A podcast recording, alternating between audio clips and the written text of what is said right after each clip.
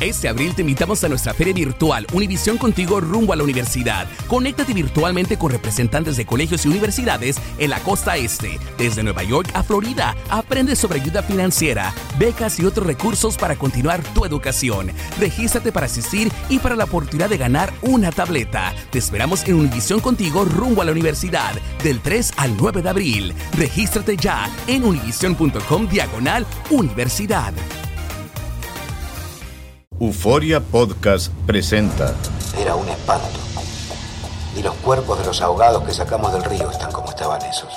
En otoño de mil novecientos ochenta y nueve, en Argentina, un juez junto a su equipo debió enfrentarse al caso más siniestro de toda su carrera: el misterio de las primas. Escucha la primera temporada de Crímenes Paranormales en la aplicación de Uforia o en tu plataforma favorita. Bienvenidos al podcast de Noticiero Univisión Edición Nocturna. Aquí escucharás todas las noticias que necesitas saber para estar informado de los hechos más importantes día con día. Buenas noches, hoy es martes veintitrés de mayo y estas son las principales noticias. ¿Es worth the sacrifice?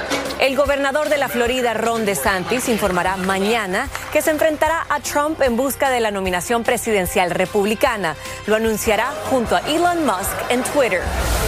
En solo horas, la comunidad de Uvalde, en Texas, conmemora el primer aniversario de la tragedia en la que murieron diecinueve estudiantes de primaria y dos maestras. Las familias de las víctimas no superan su dolor. Muchos días que yo quiero llorar, yo vengo aquí a llorar o... voy a la tumba de mi hijo y yo, yo lloro ahí. El hombre que fue arrestado tras lanzar un camión contra una barrera de la Casa Blanca confesó que quería asesinar al presidente Biden para tomar el poder del país. Y un hombre perdió un brazo tras ser atacado por un caimán en la Florida. Los usuarios del bar escucharon sus gritos y le salvaron la vida. Comienza la edición nocturna. Este es Noticiero Univisión Edición Nocturna con León Krause y Maite Interiano.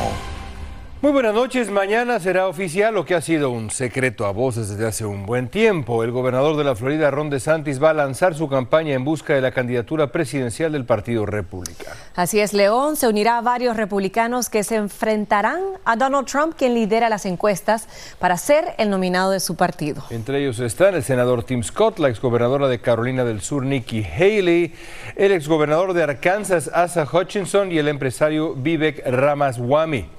Guillermo González nos trae lo último sobre el esperado enfrentamiento entre DeSantis y Trump para la nominación republicana. Adelante, Guillermo. Este es el anticipo del video publicitario con el que el gobernador de Florida, Ron DeSantis, anunciará su candidatura presidencial para las elecciones de dos mil veinticuatro. El lanzamiento oficial será mañana vía Twitter, junto al multimillonario Elon Musk, un hecho que desde ya despierta reacciones en uno y otro sentido y que anticipa una feroz confrontación entre dos pesos pesados de la política estadounidense. Yo creo que va a ser una batalla entre los dos grandes, que va a ser DeSantis contra Trump. Se van a despellejar, se van a destrozar, se van a insultar, y muchos republicanos o se van a quedar en su casa o van a votar por Joe Biden. Yo creo que una vez que lance su candidatura en, las, en los próximos días, vamos a ver a una campaña un poco más agresiva, un poco más, a, no solamente a la defensiva, sino también a la ofensiva. Después del anuncio del gobernador DeSantis, el expresidente Trump no tardó en reaccionar también. Su campaña emitió un comunicado que dice: no podemos darnos el lujo de nominar a un candidato que no tenga el historial y el plan para corregir el curso peligroso en el que se encuentra nuestra nación. A partir del primer día, el presidente Trump tiene tanto el historial como la agenda que demuestran que es el único que puede arreglar nuestro país. Ron DeSantis, por otro lado, no. Sí va a haber ruido, va a haber ruido, va a ser una campaña bien fuerte y bien dura. Y lo peor de, de esa campaña va a ser que los ciudadanos nos vamos a sentir uh, atacados. El gobernador DeSantis enfrenta, sin embargo, grandes desafíos. Uno de ellos, el enorme costo político que podría significarle la aprobación de las más estrictas medidas migratorias en la historia del Estado del Sol. Guillermo, buenas noches. ¿Qué dicen las encuestas sobre las preferencias de los votantes republicanos? La gran pregunta, y es muy interesante porque por ahora las encuestas le dan una amplia mayoría al expresidente Trump sobre el gobernador DeSantis, pero como en política todo es muy dinámico, muchos se atreven a vaticinar que a partir de mañana las cosas podrían empezar a cambiar. Muchísimo puede cambiar, hay muchos meses todavía por delante. Así es. Gracias, Guillermo. Enfrenta graves cargos criminales el hombre de diecinueve años que estrelló un camión alquilado contra la barrera de seguridad de la Casa Blanca bajo custodia del F B I. El hombre confesó que quería matar al presidente Biden y tomar el poder de Estados Unidos. En el vehículo llevaba una bandera neonazi. Testigos calificaron lo que pasó. Era un acto de odio, un acto de, de, de violencia, un, una vez más, hacia el presidente de los Estados Unidos. La Casa Blanca aplaudió la acción rápida de las autoridades. Durante el operativo se evacuó un hotel cercano a la escena porque se temía que hubiera explosivos adentro de ese camión.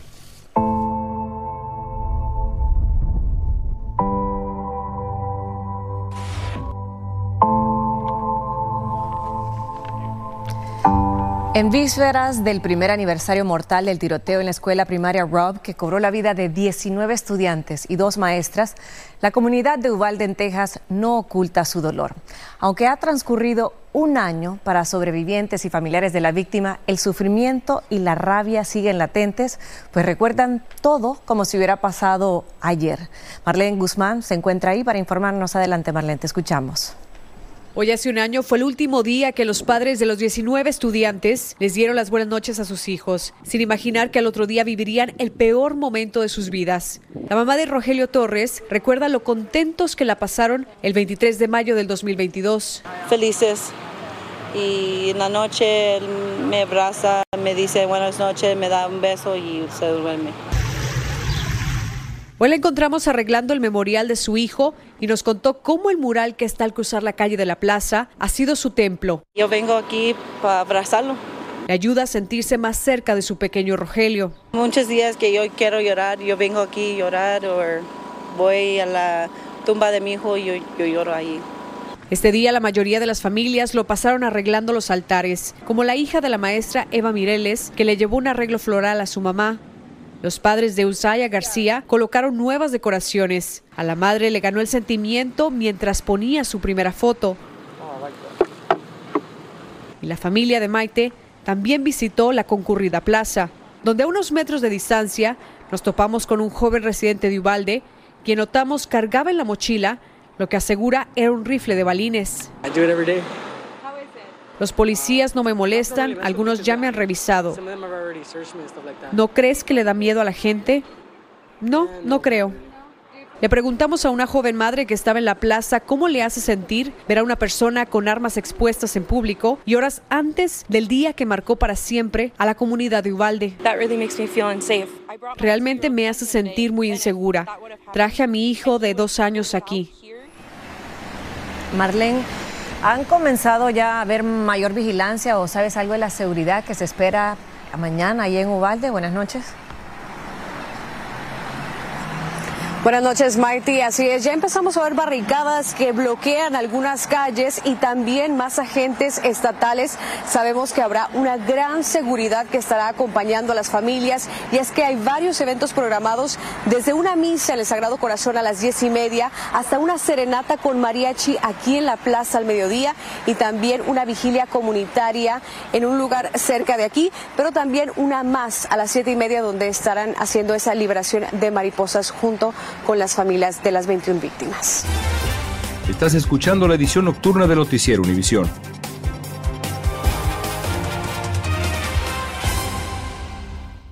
Este abril te invitamos a nuestra feria virtual Univisión Contigo rumbo a la universidad. Conéctate virtualmente con representantes de colegios y universidades en la costa este. Desde Nueva York a Florida, aprende sobre ayuda financiera, becas y otros recursos para continuar tu educación.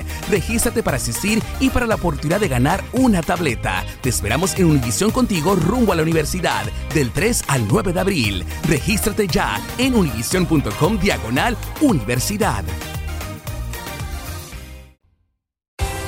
Continuamos con el podcast de la edición nocturna de Noticiero Univisión.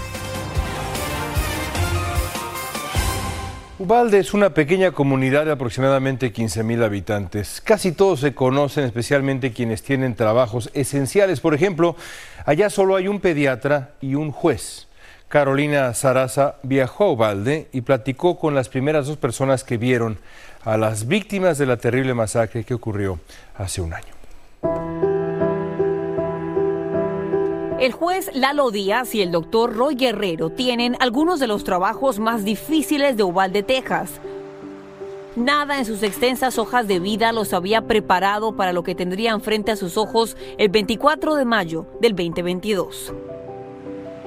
Cuando entramos a la escuela eran primeros dos cuartos, estaban, estaban cinco niñas, cinco niños y niñas en el primer cuarto y vi, los vimos... Muertos. Sí. Y comenzamos a ponerles este, labels A, B, C, D. Algunos cuerpecitos estaban tan dañados que ni su equipo médico forense quiso tomar fotos. Tomaron nota de lo que traían puesto para identificarlos. Había un silencio incómodo en la escuela, pero en la sala de emergencia el caso era muy diferente. Doctores y enfermeras corriendo por todos lados, niños en el hallway con heridas, con sangre. Entonces, es un, un momento horrible. Este es el único hospital en Uvalde, Texas. Pasó la tarde y hubo un momento de tensión para todos los médicos. Faltaban pacientes, faltaban niños, dos ambulancias nunca llegaron. Esperamos y esperamos y esperamos y esa, esas ambulancias nunca, nunca llegaron. Y después de pasar como una hora ya sabíamos nosotros que era la, la realidad, ¿verdad? Que estos niños no habían sobrevivido. El doctor Guerrero, aunque dice jamás dejar a un lado a sus niños y a su práctica de pediatra, se ha convertido en un activista. After witnessing firsthand the carnage in my hometown of Uvalde. El juez, por su parte, encuentra consuelo y trata de borrar las imágenes de lo que vio aquel día con el proyecto de la nueva escuela que están construyendo en Uvalde, Texas. Carolina Saraza, Univisión. No se pierda nuestra cobertura especial desde Uvalde a un año de la matanza en la primaria Robb. Cientos viven en una tristeza que no encuentra consuelo. Ilia Calderón ha informado en vivo desde Uvalde desde hoy y ahí estará mañana para ustedes. Un muy fuerte abrazo a todas las personas en Uvalde, Texas. Cambiamos de tema y pasamos a una historia que parece directamente sacada de una película de horror. Un joven hispano de veintitrés años perdió el brazo tras ser atacado por un caimán de diez pies de largo. El incidente ocurrió el fin de semana en Port Charlotte, Florida. Al ver la larga fila para ir al baño en un bar, Jordan Rivera optó por ir a un estanque cercano. Dice que se tropezó y terminó en el agua donde sucedió el ataque. Sobrevivió porque varias personas que estaban en el bar escucharon sus gritos, reaccionaron rápidamente y le salvaron la vida. Desde el hospital, este joven y su madre dicen que están agradecidos por estar vivo de milagro. I didn't lose my life, lost an arm. It's not the end of the world. That's the best thing is that I have him. Like, yes, arm gone, very traumatic, but he's here.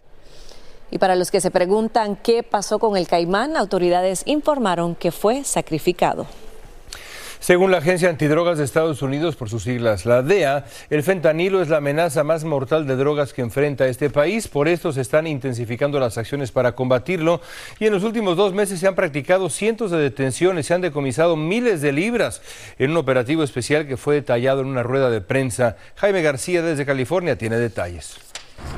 En una acción sin precedente a lo largo de la frontera suroeste de los Estados Unidos, durante dos meses agentes federales y locales desplegaron la llamada Operación Blue Lotus, la que resultó en el decomiso de cuatro mil setecientas veintiuna libras de fentanilo, lo que representa doscientos millones de pastillas que no circularán en el mercado negro de las drogas. En one case, law enforcement seized fentanyl, which also tested positive for xilacina. En uno de los casos se decomisó fentanilo mezclado con xilacina, reveló el fiscal federal señalando que xilacina ya fue designada por la Casa Blanca como una amenaza emergente. Para que la gente vaya entendiendo qué tan, uh, qué tan serio es este problema donde una pastilla puede matar a la gente. doscientos sospechosos fueron arrestados, noventa y uno de los cuales se enfrentan cargos federales. ¿Los castigos qué tanto pueden ser? Pueden ser penas mínimas de diez años y para los que están dando la sobredosis pueden ser más allá de, de diez años. La operación se realizó entre marzo trece y mayo diez. Very, very big monster. Este es un gran monstruo que el año pasado provocó la muerte de setenta mil personas en Estados Unidos. Hasta ahora este condado de San Diego es considerado como el epicentro para el tráfico de fentanilo en los Estados Unidos. Y de las cuatro mil libras decomisadas en este operativo, dos mil novecientas treinta y uno fueron decomisadas aquí en San Diego. trescientas veces más fentanilo en comparación a las setecientas treinta y dos libras confiscadas el año pasado. En San Diego, California, Jaime García, Univisión. Varias madres denunciaron que al menos cinco recién nacidos murieron por una bacteria en un hospital del Seguro Social en Tamaulipas. Las autoridades de salud en México rechazan esta versión y Alejandro Madrigal nos tiene toda la información desde la Ciudad de México. La familia Gutiérrez Rivera recibe consuelo tras el fallecimiento de su hijo recién nacido a consecuencia de una presunta bacteria que atacó su sistema inmune hasta provocarle la muerte. La bebé fue empeorando, empezó a inflamarse, eh, me la tuvieron sin comida más de veinte días. La bacteria también atacó a cuatro bebés más en el área de neonatología del Hospital General del Instituto Mexicano del Seguro Social de Ciudad Madero, Tamaulipas, y actualmente se encuentran internados, entre ellos el pequeño de Leila Jarrell. Vengo ahora sí que a ver el estatus de la salud de mi hijo que se encuentra entre la vida y la muerte. Eh, la semana pasada entró en estado de gravedad, está intubado debido a una bacteria que se presenta aquí en el hospital. Los pequeños habrían nacido casi el mismo día y se reportan graves. Según las familias, ningún medicamento ha funcionado y sienten que la salud de sus hijos empeora. Con la bacteria tenemos apenas exactamente una semana el día de hoy. No tenemos ninguna respuesta, no sabemos ni qué tipo de bacteria, no sabemos qué tipo de medicamentos se le están dando lo adecuado.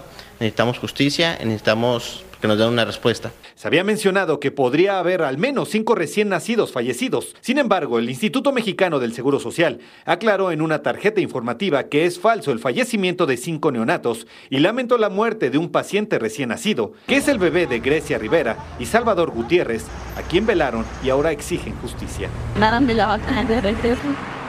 Nada, ya no puedo hacer nada, pero si quisiera que... que quien pudiera, quien tiene el poder o quien tiene la capacidad de ir a seguro, verifiquen bien el área de neonato. Los días avanzan y la angustia crece para estos padres que a la fecha no saben qué bacteria ataca a sus pequeños. Tampoco les han dado información ni un diagnóstico preciso. En Ciudad de México, Alejandro Madrigal, Univisión. Estás escuchando la edición nocturna del Noticiero Univisión. Dos legisladoras de la Cámara de Representantes, la republicana María Elvira Salazar y la demócrata Verónica Escobar, anunciaron hoy una propuesta migratoria bipartidista. El plan denominado Ley Dignidad dos mil veintitrés propone un presupuesto de miles de millones de dólares para aumentar la seguridad en la frontera. También propone legalizar a los dreamers, a los soñadores, y ofrecer una vía rumbo a la ciudadanía para los indocumentados que llevan años en este país y cumplan con ciertos requisitos. Vamos a escuchar lo que dijeron las dos congresistas. Dignidad para los indocumentados, dignidad para los empresarios y dignidad para la, la patrulla fronteriza. Hay medidas muy duras, no te puedes volver a colar. Este, no, son siete años en el plan dignidad, pero yo sé muy bien porque yo serví a ese grupo de gente que no tiene papeles, que lo que quieren vivir es en dignidad, en la tierra prometida. Esta es la oportunidad para cada representante que... que esté con nosotros para al fin resolver algo que por más de treinta años no hemos hecho nuestro trabajo. Ahora muchos se preguntan específicamente si la congresista Salazar logrará convencer a su partido, el Partido Republicano, para que la apoye. Los republicanos tienen, como sabemos, la mayoría en la Cámara de Representantes y varias veces han dicho que no van a aprobar nada que legalice a indocumentados. Vamos a ver. Millones de personas sufren hambre en este país que cada año bota, tira alimentos por más de doscientos mil millones de dólares y todo porque tienen fecha de vencimiento, de caducidad. Por eso la Administración de Alimentos y Medicinas quiere cambiar las fechas de caducidad porque piensa que los fabricantes a veces usan fechas no probadas por la ciencia y los alimentos duran mucho más y se pueden aprovechar. Creo que es una buena idea, la verdad. Y hablando de alimentos, les cuento que hasta el año pasado eran las moras el primer producto de exportación de México. Pero durante el primer trimestre de este año, el primer lugar lo ocupó la cerveza mexicana, que es un espectáculo. Mira tú. Ándale, con un total de mil trescientos veintiún millones de dólares. El tercer mm. lugar lo ocupa el tequila, ay, ay, la ay. emblemática bebida de México que sigue atrayendo a consumidores de todo el mundo. Pues cómo no, cerveza, tequila y moras, moras, ah, diversas moras. Cómo han cambiado las prioridades, pero está bien. Saludcita, buenas Siempre noches. Siempre han sido las mías. ¿En qué orden? Gracias por escucharnos. Si te gustó este episodio, síguenos en Uforia, compártelo con otros, públicalo en redes sociales y déjanos una reseña. Soy María Raquel Portillo. Probablemente me conozcan con el nombre que me impuso mi abusador, Mari Boquitas. Cuando apenas tenía quince años, me casé con Sergio Andrade, el exitoso productor que lanzó la carrera de Gloria Trevi y que resultó ser un abusador sin escrúpulos. Voy a contar esa historia por primera vez sin interrupciones. No vengo a contar mi versión, vengo a contar mi historia. En boca cerrada. Escúchalo en tu plataforma de podcast favorita. Este abril te invitamos a nuestra feria virtual Univisión Contigo rumbo a la universidad. Conéctate virtualmente con representantes de colegios y universidades en la costa este. Desde Nueva York a Florida, aprende sobre ayuda financiera, becas y otros recursos para continuar tu educación. Regístrate para asistir y para la oportunidad de ganar una tableta. Te esperamos en Univisión Contigo rumbo a la universidad del tres al nueve de abril. Regístrate ya en univision punto com diagonal universidad.